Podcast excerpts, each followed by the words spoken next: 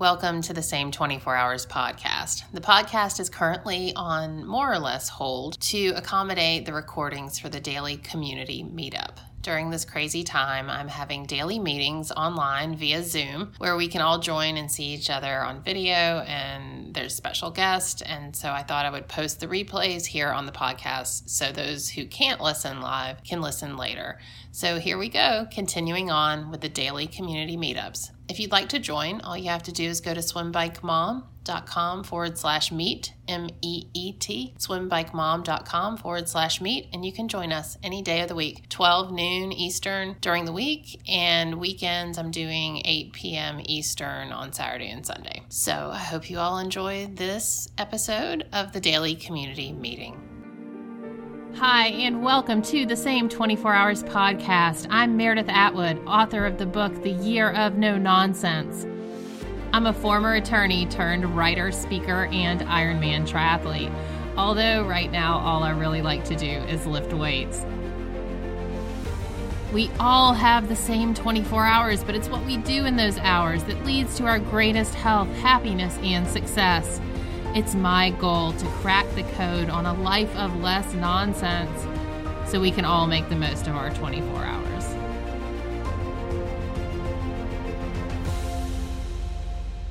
So let's get started.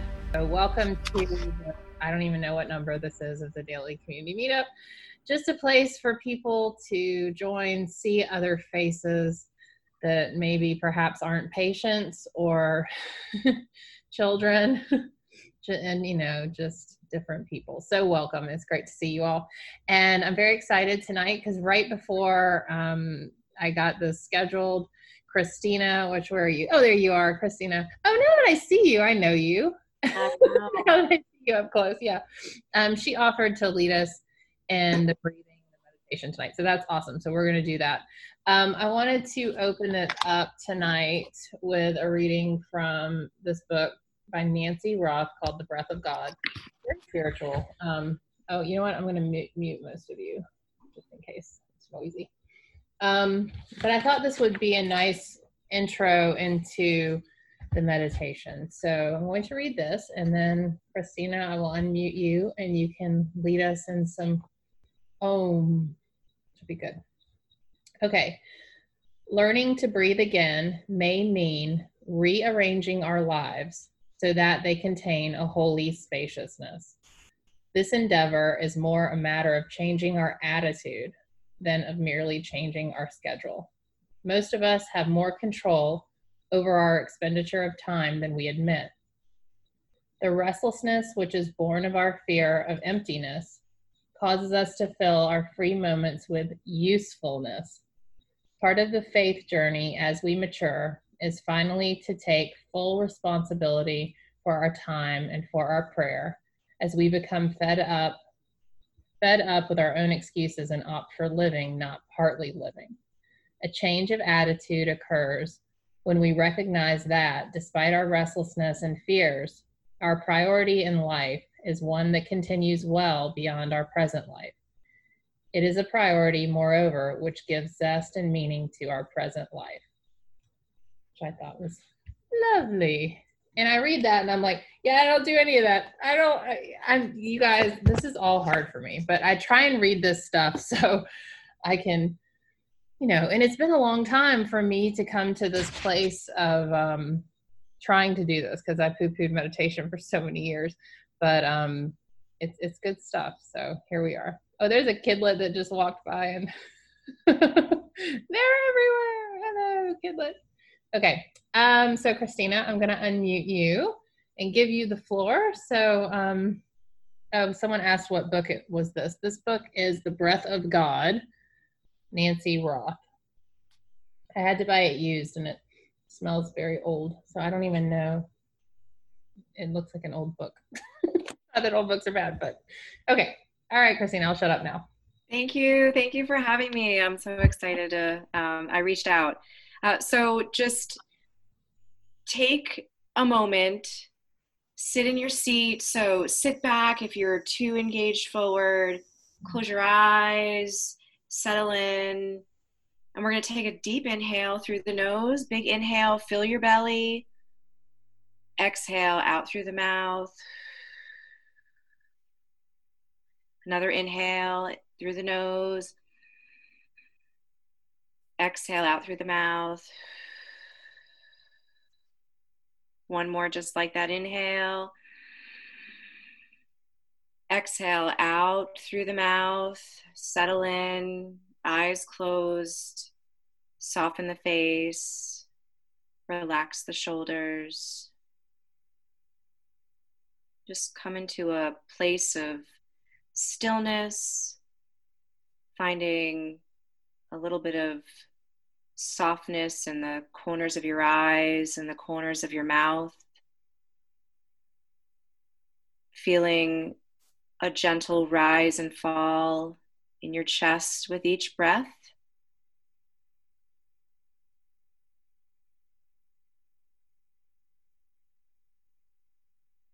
Feeling a warmness in your heart, a warmness in your belly.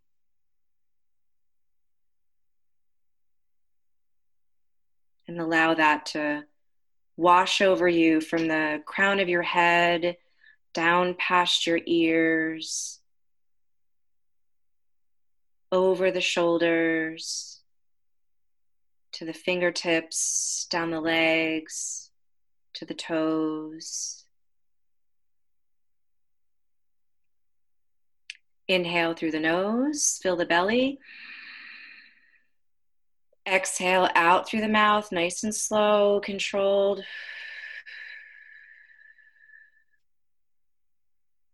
One more inhale, big belly breath. Exhale out through the mouth.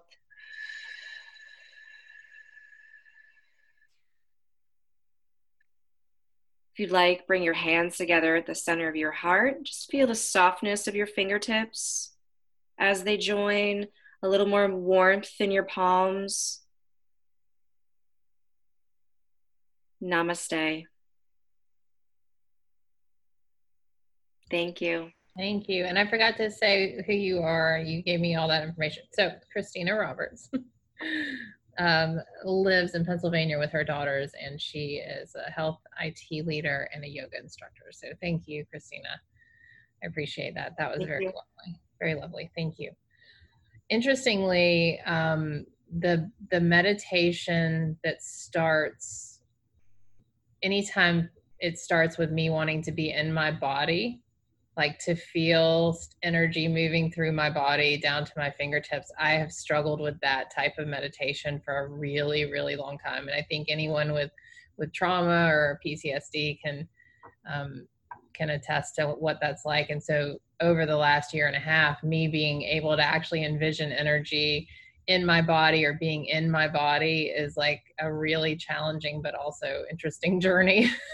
so, so, I mean, when I the first time I ever did that, they were like, "Feel," and I was like, "Nope, what's next?" I don't. No thanks. I'll feel nothing right now through the body. So, but thank you for that. That was very helpful. Um, I want to read one quick thing from a quote from Elizabeth Lesser, and then I will introduce our special guest for the evening. Elizabeth Lesser, this she was on Oprah, Oprah's Super Soul Sunday. You can either break down and stay broken down and eventually shut down, or you can break open. It's a decision you make. It's a commitment quote, I am going through a very hard time. I'm not going to waste this precious experience, this opportunity to become the best me. Elizabeth says, through the experience of getting divorced and becoming a single mother, I lost everything my financial security, my self image, my support, my home. Everything changed for me. In the depth of that loss, I found out who I really was. I began to trust who I was I began to find a genuine me that could withstand anything. And if we fight those times and fight the bat, the bud opening, we live half of a life. But when we open into our brokenness, that's when we blossom. And so, with that, um, we're gonna I'm gonna introduce Emily Lynn Paulson. I want to continually call you Emily Ann, Emily Lynn. Um, and I don't even know how we found out about each other, but Emily's story is, is absolutely fantastic, and I want you guys to hear it from her. But um, afterwards, we're going to open up the floor for you guys to talk. I want to do this. I love when people raise their hand and speak in, on these, so it's super nice to connect to each of you. But um, I'll let Emily tell her story, but I did want to read this from her book. It's called Highlight Reel, and I will post a link to it. Um, but I love this. It's right toward the end she said, For the first time, I realized I wasn't alone. Tragically, I was an enormous company. I knew that I needed to tell my story, not to bring further shame to my family, but to help other women be released from theirs. I started talking about my addiction. I started sharing about my anxiety, and I started seeing other women nod, nod their heads, connecting to my truth. I was so far from alone. For the first time in my life, I was right in the middle. So with that, I'm going to turn it over to Emily Lynn. And um, yeah, thank you for being here. Thanks for having me, Meredith. And um, I was I was just I got back last night from um, from Mexico. Um, that's a whole other crazy story, but I made it. I'm back. I'm alive. Um, and I did. I finally finished your book. And, oh wow! Thanks. I don't know if you can see. I mean, at, at what point do you not dog ear anymore pages. um, but like accordion. I know. It's like I destroy books. I, I just I'm, I'm the worst on books, but I like I just live through them.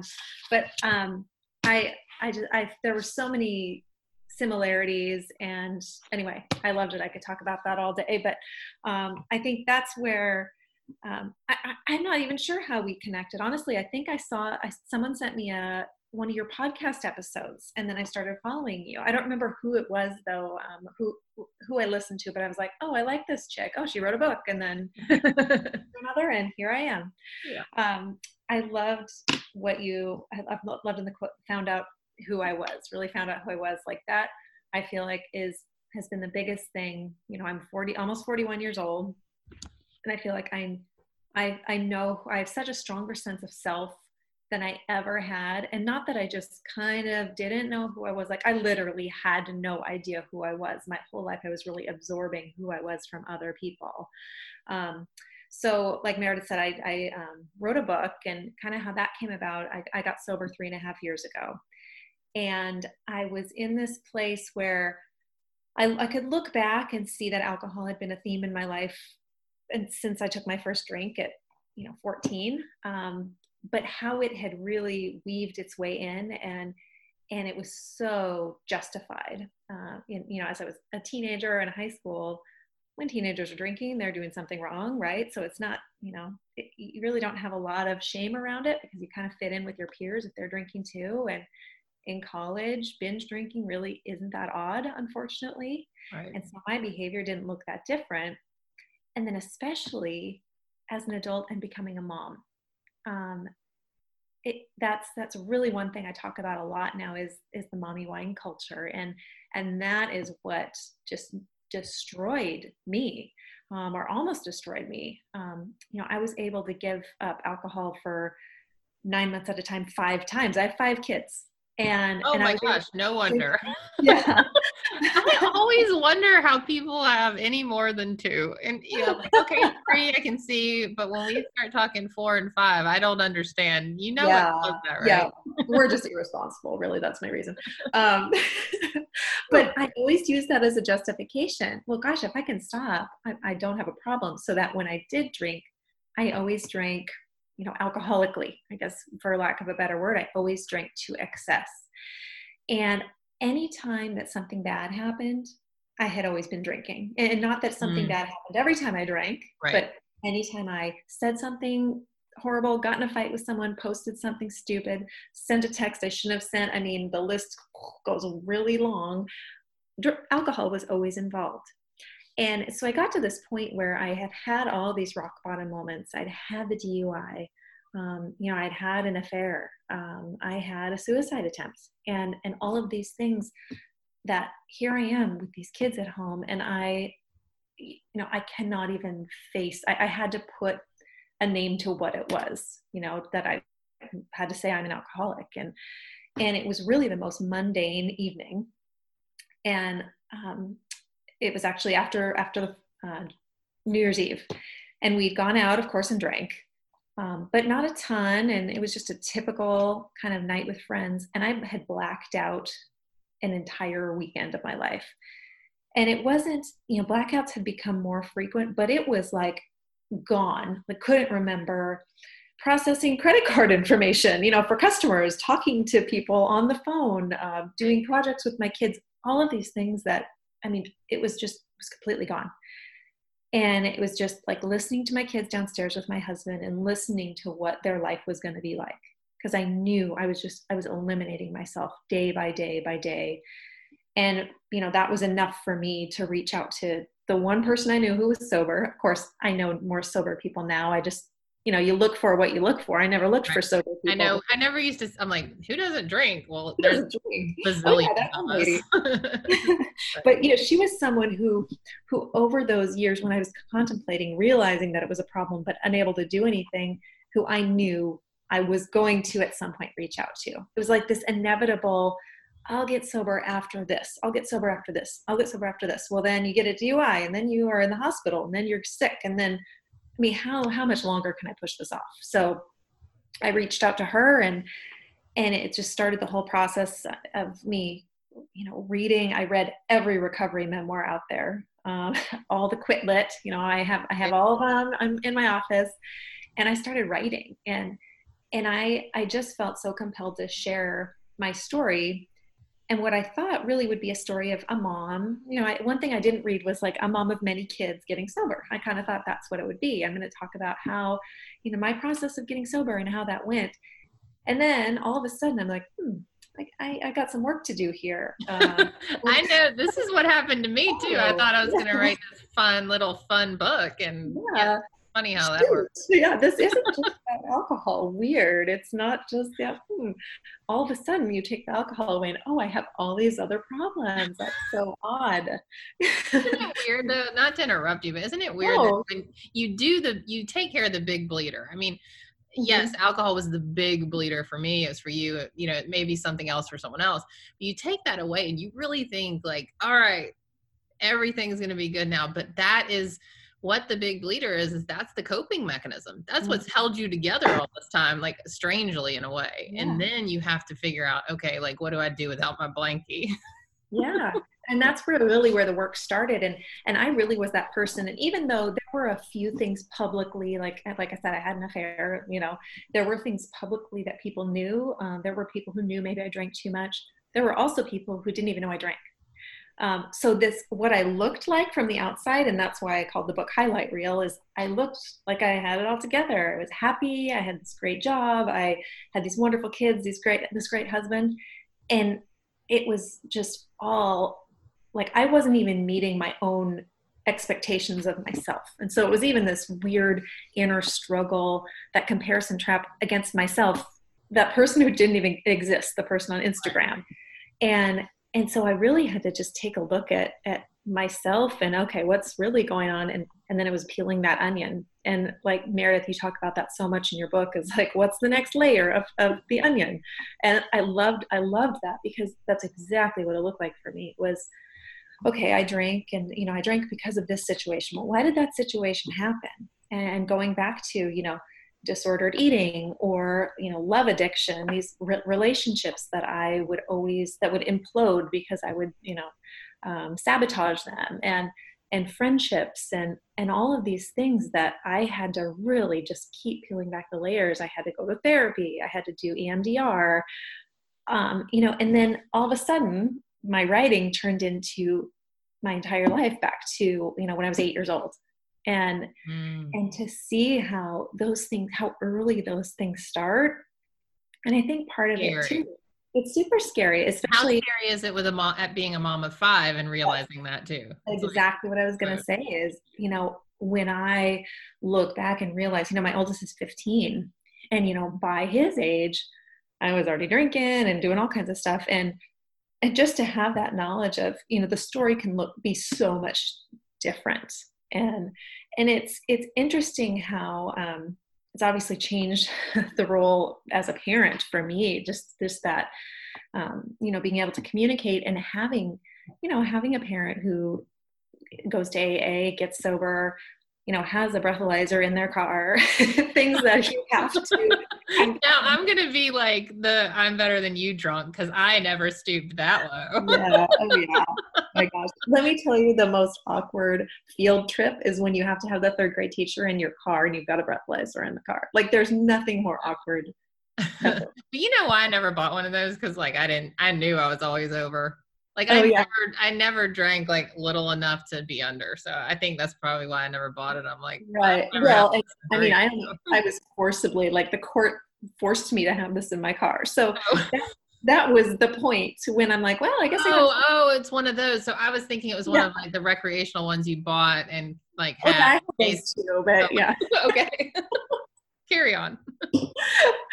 um, but that was the point where then I had to confront it like, okay, I did this thing. I drank and drove. I wasn't supposed to. And my kids were little, obviously littler then, but their questions were so eye opening and made me realize, wow, I have never questioned this more than a seven year old has. you know, why do you drink if you have to drive afterwards? Why do people drink if it's bad for you? Why the, all of these questions that I'm like, oh yeah, no shit. These are great questions. Why do you ask so many questions, kid? yeah and, and it, that was really really super eye-opening and that was about a month before I, I i got sober that i'm like oh my gosh this is it's so true and and i had to start asking myself all those questions but it's been so great then having that dialogue with my kids that i i never had before ne- questions i'd never answered never gone down that road before that you know now we can talk about those things and hey these are your choices to make but when i was your age you know I had my first drink and it this is how it turned out. And you know, I don't know if it's genetic. Um, you know, my parents didn't drink, so but yet I, I, I developed a huge drinking problem. So, you know, you don't really want to roll the dice. And and it's it's been a really good, just I don't want to say parenting tactic, but it's been such a good way to open that communication. Um, and and and it's something I didn't have with my parents, but now I I really have been able to have that mm-hmm. and it's it's surprising and i'm sure you've you've you know felt the same after having your story out there and putting things out there that you're like i cannot believe i'm going to say this let alone put it on paper you know for everybody in the world to read and just how freeing that is. Freeing and terrifying. I mean, Christina, I think she was at one of my book events where um, someone asked me a question, and I don't know if it was you, Christina, but someone asked me like well how does it feel to you know have all this out in the world? And i was like it's terrible. Like i i feel freed sometimes but the book for me was another level of of horrible like i don't know like something about putting the book out was way harder than a blog post or i guess because it's forever like it's not like yeah. i can be like take it back delete yeah. like they're out there you know um, but at the same time it's like once that was part of it for me too. I'm like, if I put this in words and it's out there and no one reads it or someone reads it and they hate it, like it's no longer in my head and it has no yeah. power over me anymore. Right. Uh, overwhelmingly, that was the feeling I had was like, you know, you want my email password? Go ahead. Like, what are you going to find out? There's there's nothing else that I haven't put out there. Um, right. And and I I think too, like again, what when I first got sober, just reading and reading and reading it, it gave me so much comfort to know that other people were just as screwed up as I am, and yeah. and that we all are. Like we're all we we really are, and you know it's normal to be crazy. I don't know if that's the right way to say it, but you know what we think of, what we measure ourselves against, does not exist. No. To know that, so I wanted I just wanted to pay it forward and you know I wanted to recover out loud and really for other moms who were like me and acting like everything was okay, never asking for help, um, and and drowning in these uh, this again the mommy wine culture where it was it was not only accepted it was expected everywhere yeah. I went and um, you know just I really want other people to question it so that's Eh, you know, again, yeah, it's nonsense. It's all nonsense. And so, um, everything is nonsense. That's the next book. Everything is nonsense. Everything's nonsense. So, um, yeah. So now here I am, like being put to the test with, uh, you know, I'm in Seattle and like the epicenter of, you know, U.S. coronavirus, and we're shut down. And I got five kids. I got homeschool. So, if I can stay sober through this, like I'm good. I'm totally Right. good. right. And I think these are great times to try these experiments because, like, I quit drinking over the holidays um, in 2015. Yeah. Um, and I thought, you know what? If I can get through Christmas and New Year, I can be sober. I can just be sober. And I did it, and here I am four years later, and I'm just sober. And it's it's a non-issue, and that's that's the beautiful thing is when you've done the work around it, and the big thing is no longer a big thing and Mhm. that's such a gift but i have other things that are big things like it's food right now i mean for Yeah. god's sake like i had to all day and you know you i mean disordered eating is a part of my history too and and it's it is hard because I, i'm very much of like all no food is off limits da da da, da but then you know there's a point right? You gotta put a limit on it somewhere and when it's when you're around it all day long. There's it's a limit. hard. Yeah they're so hard to have that balance. And then again hundred pound life needs people. I mean you know there doesn't have to be a limit i guess but yeah i mean i've been known to sit down and watch my 600 pound life and order a pizza you know i mean it's it's all these healthy coping mechanisms i, I like i used to watch the biggest loser all the time and just get smashed and I was just thinking that when you said that is I when I watch The Biggest Loser, I'd always get so hungry, and that's so like why am you, you like sympathy eat for these people that are I'm watching Yeah. this lady like yell and starve these people. Like I need to eat something. And, Well, I remember like when I was in law school and I'd watch the biggest. Gosh, has it been that long? It has to have been. Um, ev- at the beginning of every season, my husband and I would be like, "Fist bump! This is the this is the time we're getting on board and we're gonna do this with them," you know. And so four days later, we you know we're not doing it. We're just sitting on the couch drinking beer. And then I remember every time at the end when they would do their big weight reveal, I would be so angry. And I'm like, it's just not fair. It's just it's just not fair. Why are they thin now? I hate this show. And you know, turn it off. And um, but I can watch it now, and I'm like, oh god, that just looks really hard. You know, they're not eating any food. Anyway, yeah, I think it's times like these that really like it's a test for sure in in so many ways. But but you're right, and like you know, as far as drinking goes, my first trip um, sober was to Munich to Oktoberfest. oh, so nice. if there was something like to test you more than beer gardens, and it was amazing. It was great. There was so many non-alcoholic options. I had so much fun. I remembered all of it. Yeah, Well, if I had held out for that one next thing, because that was one of the things too. Well, I can't get sober before Oktoberfest. That's ridiculous. there's always another re- thing. There's always Yep, there always there would have been that next thing, and there still would be. Now, oh, I got to be home with my kids for the next God knows how long. I better fill my fridge. That that's really what I think right now is the is the panic that I would have of what if the liquor store is closed. Right. How do how many bottles do we need? Like I talked about that yesterday. I think um, how many bottles do two major drinkers need if they drink two bottles each for a possible four week quarantine? Like I'm like, oh my god. Number one, math, but that's like cases. I mean, that's not. We're not even in bottles anymore. We're in cases, and that's bad. Like it's just not a good thing. And then I think too, like, you know, at the end of this time, if all my kids do is see that I can handle this sober and they don't learn any math, I'm good. I think Yeah. I've done my job, right? And I just let that stuff go. Yeah. You can. Yeah.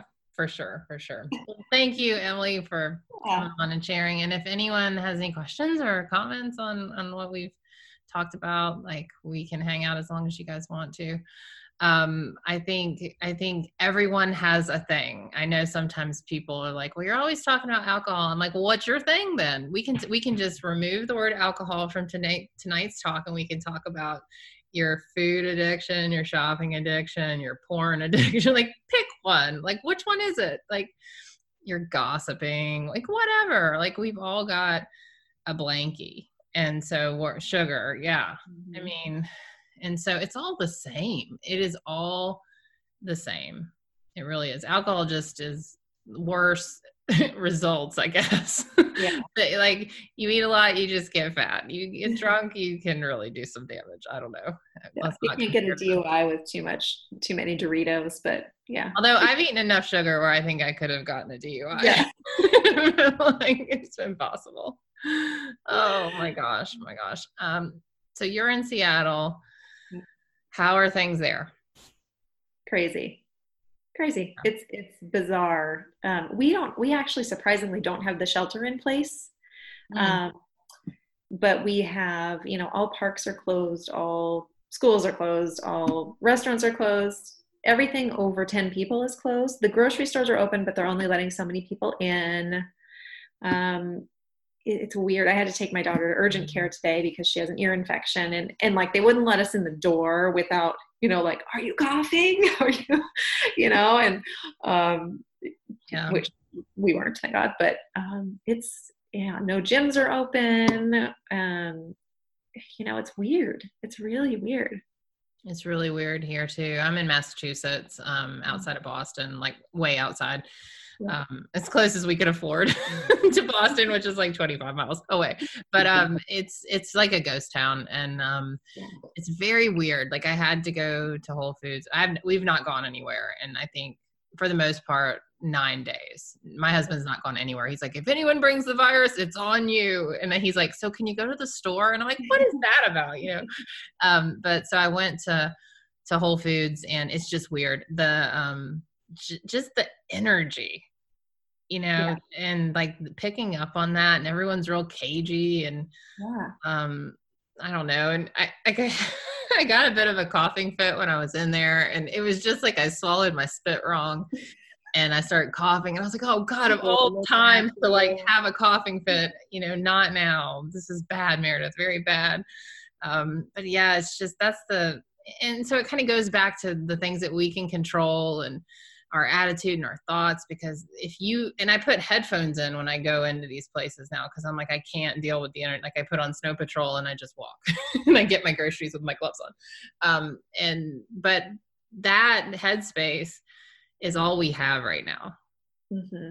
because everything else is banana bananas yeah yeah and controlling like you know I have like what do I have? And that's when you know I I know everyone has like these morning routines that they do, and mine's very simple. Like I just check in with my senses. Like, what do I see? What do I hear? You know, how does my coffee taste? Like I just kind of center myself. Like I'm here, I'm okay, and and like what do I have? And it's, it's like you know similar to like a gratitude list or something, yeah. but it's so like so overwhelming in times like this when you're like, okay, I have enough food, I have toilet paper, I have all my health, um, I have a, you know, I work from home. You know, my husband still has his job. We yeah. like we have access to online school for our kids. Like how we have everything we need. And so starting there, then I don't future trip into like, oh God, what if, what, yeah. what if, what if, what if?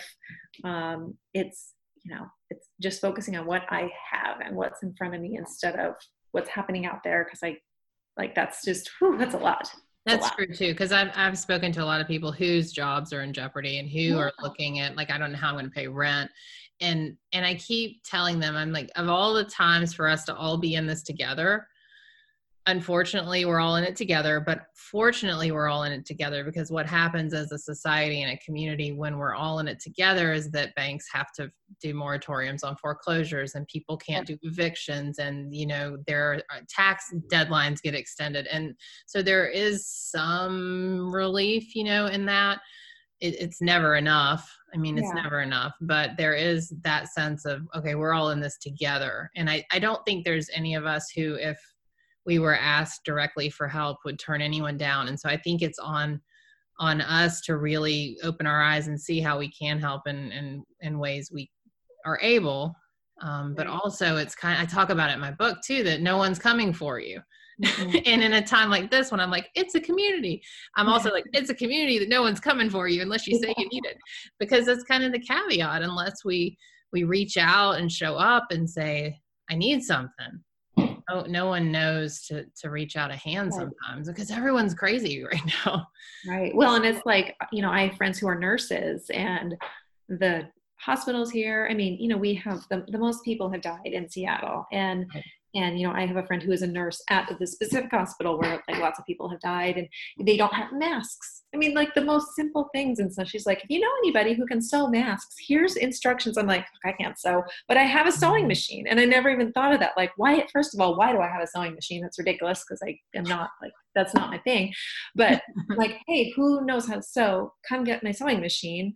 And so like this gal on the on this community mm-hmm. page we're on who I don't even really personally know got it and she's already made like a hundred masks. You know, so it's like if you all if you pool resources together, and that's a very small thing, but it's so true. Like for all the people who are out of toilet paper, I'm sure there's someone who's hoarded enough that they can share. And so just just talking about it, it's like, yeah, you are you kind of nobody's coming for you, but if you if you put out there like what you need, this is what I need, and that's something that I struggled with for years. Yeah. Like, you know, how are you doing? Oh, I'm fine. I'm fine. I'm good. I'm fine. Yeah. No, I'm fine. I'm good. Like, no, I'm not fine. Uh, you know, I need, you know, X, Y, Z. And it's, it's hard, but I think that's what's keeping people together right now. So I'll tell you a funny story and then I'm going to open it up. So I want someone to, to talk. So someone be prepared. Work on your, remember this is working on our public speaking skills. This is, this is public speaking boot camp in case, you know, if anything else. Um, but I was like not concerned about the toilet paper situation whatsoever. So I like, I told, we were at dinner and my kid was like, well, do we have toilet paper? I'm like, yeah, we do. But like, if we don't, we can just use like a rag or something and wash it. And they were all like, the three of them were horrified. And I thought, is that like really that odd that if we didn't have toilet paper, we couldn't just get a bunch of ratty dish towels, wipe our butts, and throw it in like the disinfectant hot water washer? Like, is that that bad? but they were horrified because toilet paper. I'm just like, well, we can find something to wipe our asses with, can't we? Maybe I'm wrong. And like all the medical people are like, no, you can't do that. You'll get dysentery or scurvy or something. like, are we on the Oregon Trail now? Like, really? It will be okay. Oh, my mom used cloth diapers and was like, yeah, why not? Wipe butts with those. They were good enough for us. Yeah. All right. Does anyone want to jump in and say what's going on, what's on their mind, what's on what's going on in their community? You can always just lift your hand, and if not, I won't call on you. I won't be that person. I was scarred by a teacher who used to call on me, so I don't do it. And then I went to law school where they do Socratic method, so I, I won't do that to anyone. if anyone would like to just give us a a pulse on what's going on, that would be awesome. Oh, Tracy. Tracy. Hello, lady. I'm trying to unmute you. There you go. Wait. Hold on. Hey. I think I muted you back. Hold on. There you go. All right. There. Thank you. Um, okay, so first I'll just update on my community since you were asking. I live in Kansas City, um, and we're currently under the 10 day, or not 10 day, the 10 person, you know, no more than until May 15th. And um, we just found out a few hours ago that starting Tuesday, we're under um, stay at home orders for the next 30 days. Um, so things are changing here quickly and drastically. Yeah. Um, so, and I'm an extrovert. Um, and it's just my husband and my dog and me. So, um, so you'll be on these every that'll day. be interesting. um, but we'll get through it. As as Emily Lynn said, you know, exactly, exactly, yes. Um, but as Emily Lynn said, I've, we've got everything we need. Um, and there are so many people who are, you know, losing things and losing jobs and worried about um, so much and having to deal with children at home, which I don't have to. So um, I'm very, very fortunate. Um, so my question, and this really goes both to um, Emily and Meredith.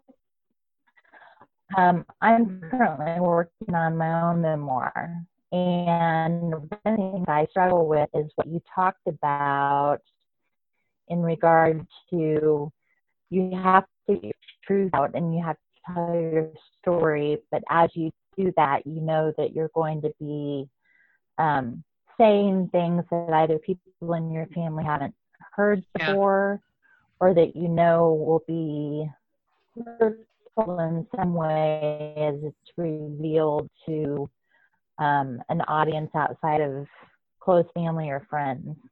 Yeah. And um, how did how did you work through that? Okay, I'm going to mute you back. Your connection was kind of spotty, but I So think I'm just I got- curious how you worked through that. yeah, I think I got missed the gist of it, which was, I did you hear Emily? Yeah. Okay, okay. I'll let you want to respond to that. Yeah, sure. Um, so I was very, um, I, I, I tried to make sure that, you know, whatever I was saying, I was really saying my story. And of course, everybody has a part in, in everything. Um, you know, my childhood, my parents obviously had a huge part in it, but I really tried to, to tell it from my perspective without telling it from theirs. Um, if that Mhm. makes sense. And my, what I perceived and what I understood. And um, you know, I actually didn't, I finished my memoir before I had my parents read it and before I even had my husband read it because I wanted to have it all from my perspective. And then, of course, I asked for feedback like, is there anything in here that you are not comfortable or you Oh, wow, you did. Yeah, because-. Because you know there was yeah there was some stuff in there you know there were some things that you know detailed you know things with my husband and i and so i wanted to make sure that they were in alignment with them um, there were a lot of things that my parents didn't know there were some things that my husband didn't know. Yeah. and so you know i think for me that was the biggest thing is like as long as the people who i know and care about the most you know know and know this is out there and are comfortable with with it now i wouldn't have changed anything like the way things happened or you know change the actual storyline or anything like that but i think there is a way to tell your story and your truth and still protect other people. Um, and you know change names and you know you there there are ways that you know you have to like legally go about it too but if you're just coming from it from a place of like i feel this happened or i felt this way and not necessarily um, from what this person was thinking like my parents thought this well i don't really know what they thought because i wasn't them and so um, I don't know what mine were thinking either. I mean, oh, never mind. so you know it's it, it really i think um you know saying it from your viewpoint and i've talked to other people who you know they didn't maybe let their families read it or you know they i think it's a very personal decision yeah Meredith, like how did that work for you meredith Oh, swimmingly. Um, but you know, part of of my thing, and I've anyone that's heard me talk, and a lot of you have, I know. But um, you know, I didn't let my parents read it until three days before it was on the shelves. So Oh. they didn't even get it until I I was gonna give it to him after final final, and the editor, you know, my publisher was like, "It's done, and you can't change it." I was gonna give it to him then, but I was so freaked out that um I I just couldn't. I held on to it till the last minute, and I was like, "Oh shit, it's gonna be on the shelves Tuesday. I better get it to him by Saturday." Because, um, but my whole thing was so to answer Tracy's question first, write down everything. Write it all down. If you're writing a memoir, write it all down, and write freely, edit heavily.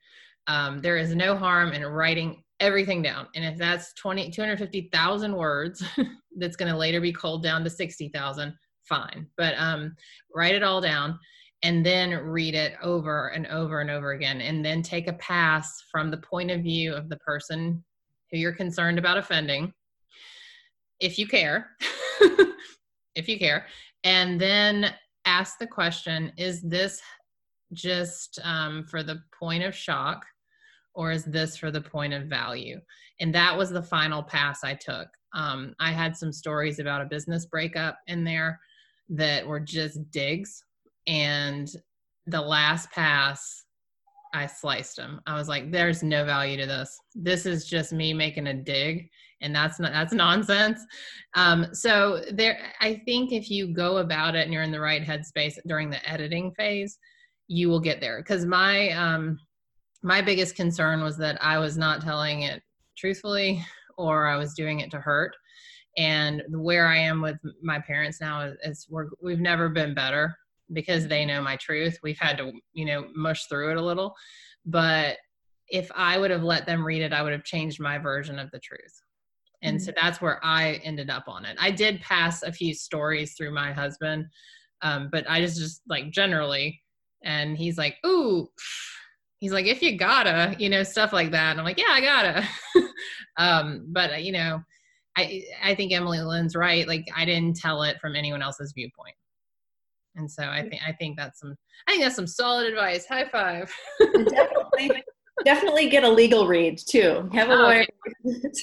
um, yeah, because we you know they'll they have a good perspective too of like eh, you know you maybe just change you know him from it make make him a little less identifiable or make right. this you know you can always do that stuff like take someone and make them your friend make them a business partner make the business partner a coach you know just by doing that you can be like prove it yeah, exactly. But i had a, a, similar you know and there was someone in in my story too who i wrote it in a way that at the end of the day after i read it and read it and edited it that i it was spiteful. It, was very yeah. much in like kind of a revenge-ish sort of way. Like, I mean, not- I did get, I did like, not that I always have this handy, but this is my desk. So not to be like, oh, so you have a quote, but I did put in the acknowledgments. This is my final dig and I don't regret it. I love it.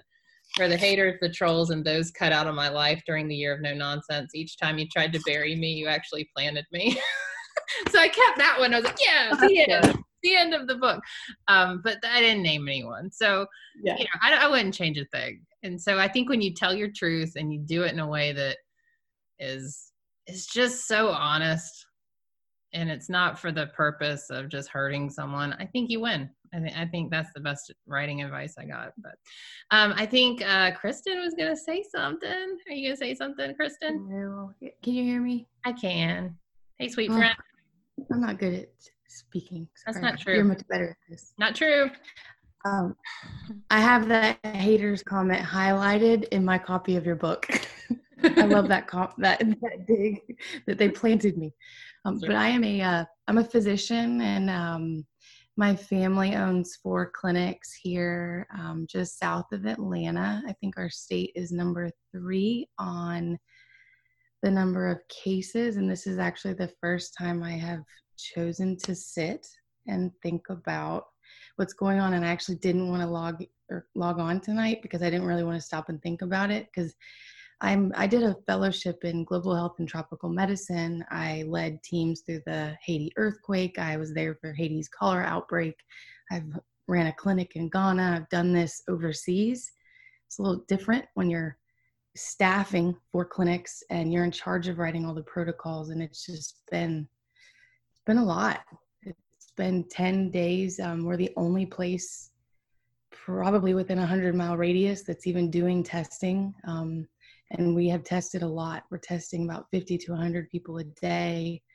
And we were there all day today, all hands on deck. Staff morale is good, but it's kind of like I haven't even stopped to think about it. And like when I come home tonight, my husband's a doctor, I'm a doctor, my dad's a doctor. We're all on the front lines and i'm holding my three year old who's telling me that peppa pig is going to be okay because she doesn't have coronavirus. She just has a rash. It's not serious mommy. So it's just you know it, it affects her. She hears us talking about it. But i mean these people are sick and it's it's different when it's i've done it overseas and um I, but I've learned how to be resourceful, and I'm I'm thankful. This is kind of like this knowledge set that I never knew I'd have to use here it's it's it's kind of cool to to use it but um to see the fear in your nurse i've had nurses one i had to send home today in quarantine for 14 days and just the people you know it's different than than just anything overseas but yeah it's been it has been a hell of a 10 days but we've also had our community we've had so much uh, the personal protective equipment donated we've had auto paint and body shops drop stuff by we've had, it's, it's just been the outpouring of support to our clinic has been amazing. And um, anyways, I'm thankful, but I was kind of scared to like stop and pause because like as soon as I stop to think about this, I might break down. So, but I'm doing pretty good. And I have, I have my things of past things that I've addictions that I've cut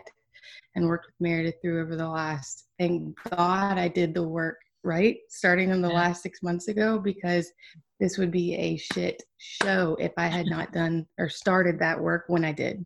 Yeah. Um, so, anyways, I, I've spoken enough. But anyways, so I have I have texted. Meredith has been my accountability person when I have those when I want to reach to things for comfort, and um, I'm proud to say that I haven't.